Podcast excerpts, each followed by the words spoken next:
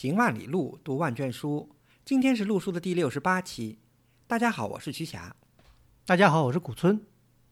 陆书是一档讨论艺术和历史的播客节目。我们追求行知合一的学习体验，行路读书，知其然更知其所以然。欢迎大家订阅收听。我们诚邀您参加陆书的会员计划。您的加入能让我们行得更远，读得更多。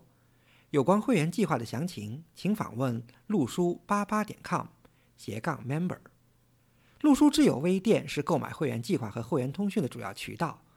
你也可以添加陆书的微信号 artinstu 二零一八联系我们，a r t i n s i t u 二零一八，或者发邮件至陆书八八八八 at outlook 点 com。一年多前呢，曲霞跟我做过一期节目，叫《初探犍陀罗》。那么今天呢，我跟曲霞呢再接着聊这个话题。我们在上次节目里面呢曾经讲过，就犍陀罗呢实际上有一个广义跟狭义的一个地理范围。嗯。那么今天呢，我们聊一聊在广义犍陀罗地理范围里面的一个地方，叫塔克西拉。那么讲到塔克西拉呢，我们首先要讲一个英国人，就是英国。在上个世纪鼎鼎有名的一个考古学大家叫约翰·马歇尔。约翰·马歇尔呢，他在一九零三年的时候，他呢第一次来到了塔克西拉。嗯，他的感受，嗯，请曲霞跟我们说一下。好的，好的。嗯，这样我就给大家念一段。呃，John Marshall 他在他的最重要的著作，也就是同名著作《塔克西拉》，这书是他一九五一年出版的。然后他在出版的时候呢，写了一个前言吧，就是描述他一九零三年第一次去塔克西拉时候的那个心情，作为他的前言的这个第一段，我翻译出来，这个念给大家听一听啊。马歇尔是这么说的：“他说，出访塔克西拉已是四十年前，我还记得看到那些被淹没的城市时的激动心情。那时我还是个年轻人，刚刚在希腊完成了考古发掘。”对于有关希腊的一切充满着热情。就在旁遮普省的这个边缘角落，我感到自己忽然间又回到了希腊。毫无疑问，这一错觉主要来自塔克西拉和希腊的历史联系。就是在塔克西拉，亚历山大大帝让他的大军稍作休整，然后进发去和波鲁斯决战。这以后，希腊国王们统治塔克西拉一百多年，他们身后留下了影响持久的希腊化文化遗产。错觉还来自其他原因，我自己就一直觉得塔克西拉的乡村有一种吸引人的希腊味道：岩石坡上的野橄榄树林，莫里芬下松柏覆盖的远山，印度河对岸雪地吹拂而来的清凉舒爽的空气。毫不奇怪，我是极其渴望的在这块诱人的土地上开展工作，用锥子和铁铲去揭示能够留下的任何古代秘密。嗯。这是马歇尔在一九零三年时候他初次探访塔克西拉的感受，但是呢，实际上他等了差不多十年时间，才有机会呢对塔克西拉进行正式的考古发掘。从一九一三年一直到一九三四年，在随后的这二十二年里面，他基本上每年都是春秋两季在这里进行田野考古。嗯，所以他在晚年的时候，就是刚才曲霞念的这个书里面，他也曾经讲。他说：“没有一个考古学家能像他那样，在一个考古现场能够持续工作二十二年。嗯，所以呢，塔克西尔对于马歇尔来说呢，是有非常重要的地位。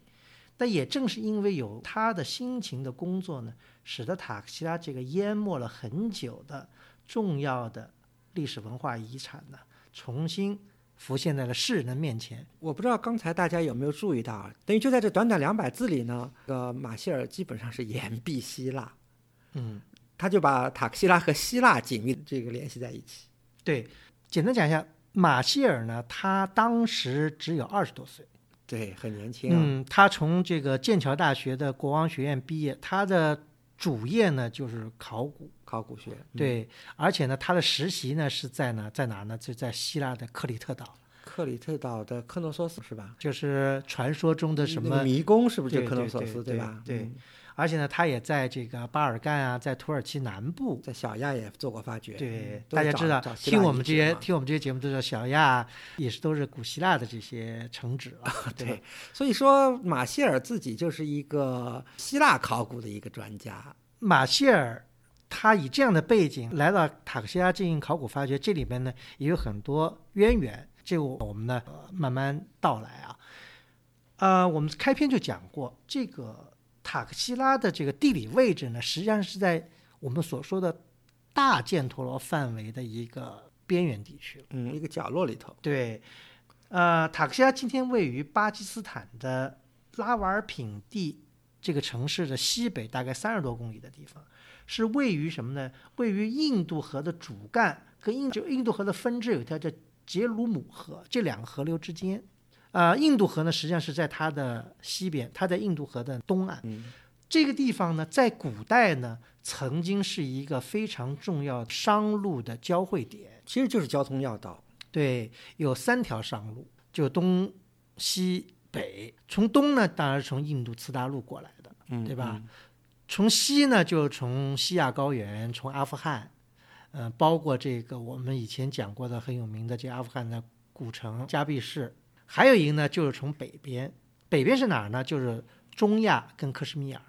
大家看地图就看得非常清楚。其实塔克西拉这个城市直线距离离这个克什米尔、离斯里纳加或者我们去年去过的列城，这是直线距离非常近，嗯，很小的一个范围。其实，而且它周围还是相对平原为主，因为是河谷地带嘛。对，呃，历来呢，这个地方呢，就是物产是比较丰饶的。嗯，而且刚才古村老师说了，它是商道的交汇处，其实也就是它是古道的交汇处。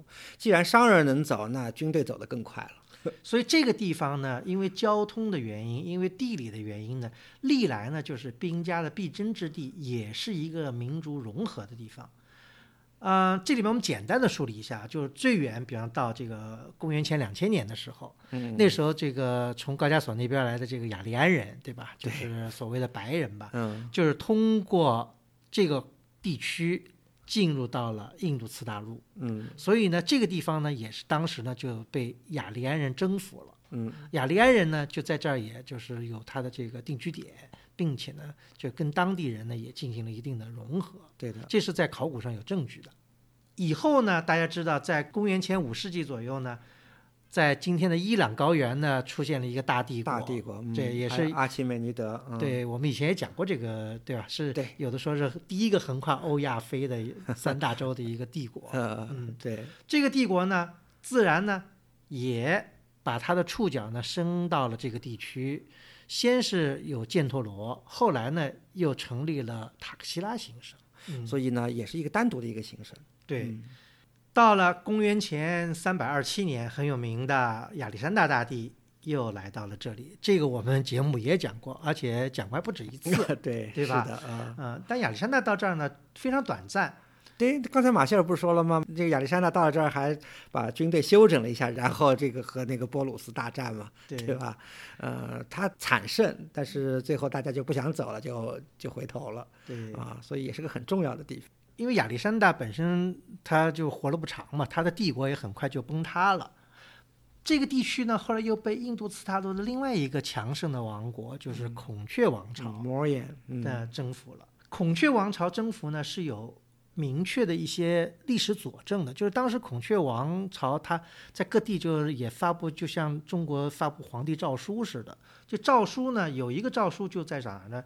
就在塔克西拉的西北的马尔丹这个地方，我们也去过，嗯就是其实那个是犍陀罗的核心地区。对，就在白沙瓦附近嘛。对，白沙瓦的北边，他就诏书里面就讲到，明确的讲到，当时当地就有希腊人，嗯有犍陀罗人，有各种各样的人，大家在一起安居乐业，怎么怎么样？就那时候明确，就是这个地区的民族融合其实是挺多的，有各种各样的人。对，而且也证明了这个地区当时是被这个孔雀王朝统治的。对，大家知道孔雀王朝的一位国王阿育王，他非常崇信佛教，对吧？这在佛教史上有非常重要的地位。嗯，这个呢是佛教在这里开始的第一个篇章。因为摩眼就是孔雀王朝很快也就分崩离析了。对，孔雀王朝因为也也是时间不长，嗯，然后就进入了一段非常就是有一点混乱的这个时期啊，就是有点走马灯似的。小国林立啊。对，对这段时期其实历史学家也没有完全扫得清楚到底是怎么怎么怎么样的一个历史，因为这里面有犬牙交错，完了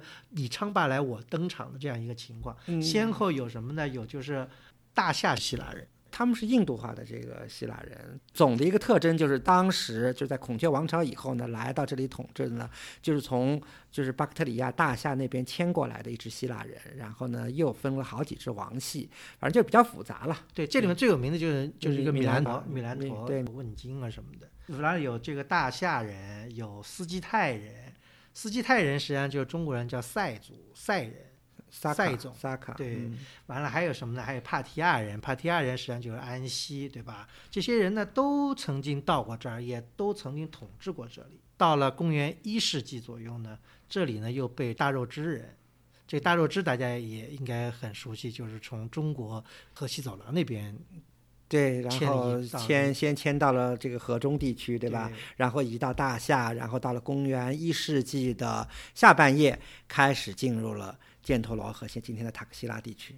这个肉汁人呢，大肉汁呢，实际上建立了一个政权，这个大家都很清楚，也非常知道，嗯就是贵霜嗯，啊、这贵霜呢也有很多历史，包括什么加尼色迦呀，什么这湖北色迦，往西对当然贵霜贵霜帝国疆域还是比较广阔的，基本上涵盖了今天中亚的大部分和南亚大陆的北部。对而且贵霜有一个特点，就贵霜的统治阶级呢，也是大力的提倡佛教。其实佛教在贵霜时期呢，是得到了很大的发展，尤其是佛教美术，对吧？我们今天看到很多东西，实际上都是贵霜时期。的产物，对，对就在这个时期呢，帕克西拉跟大的犍陀罗地区呢，佛教兴盛。其实就是我们意义上的所说的这个犍陀罗佛教美术呢，基本上也是产生在这个时期。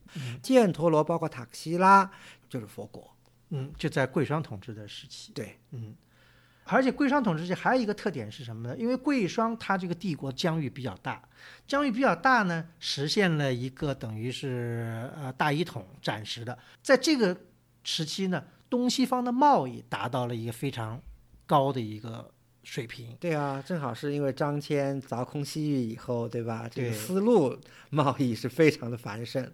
嗯，刚才讲的塔克西拉是位于这个商路的交汇处，所以这样呢，使得这个地区呢，就是产生出了很多的财力跟物力，来足以支撑建设佛寺、供养僧人，因为这些都是要有物质基础的。嗯，所有的这个艺术都是要有这个供养人的，对吧？嗯要有要有钱来供养的。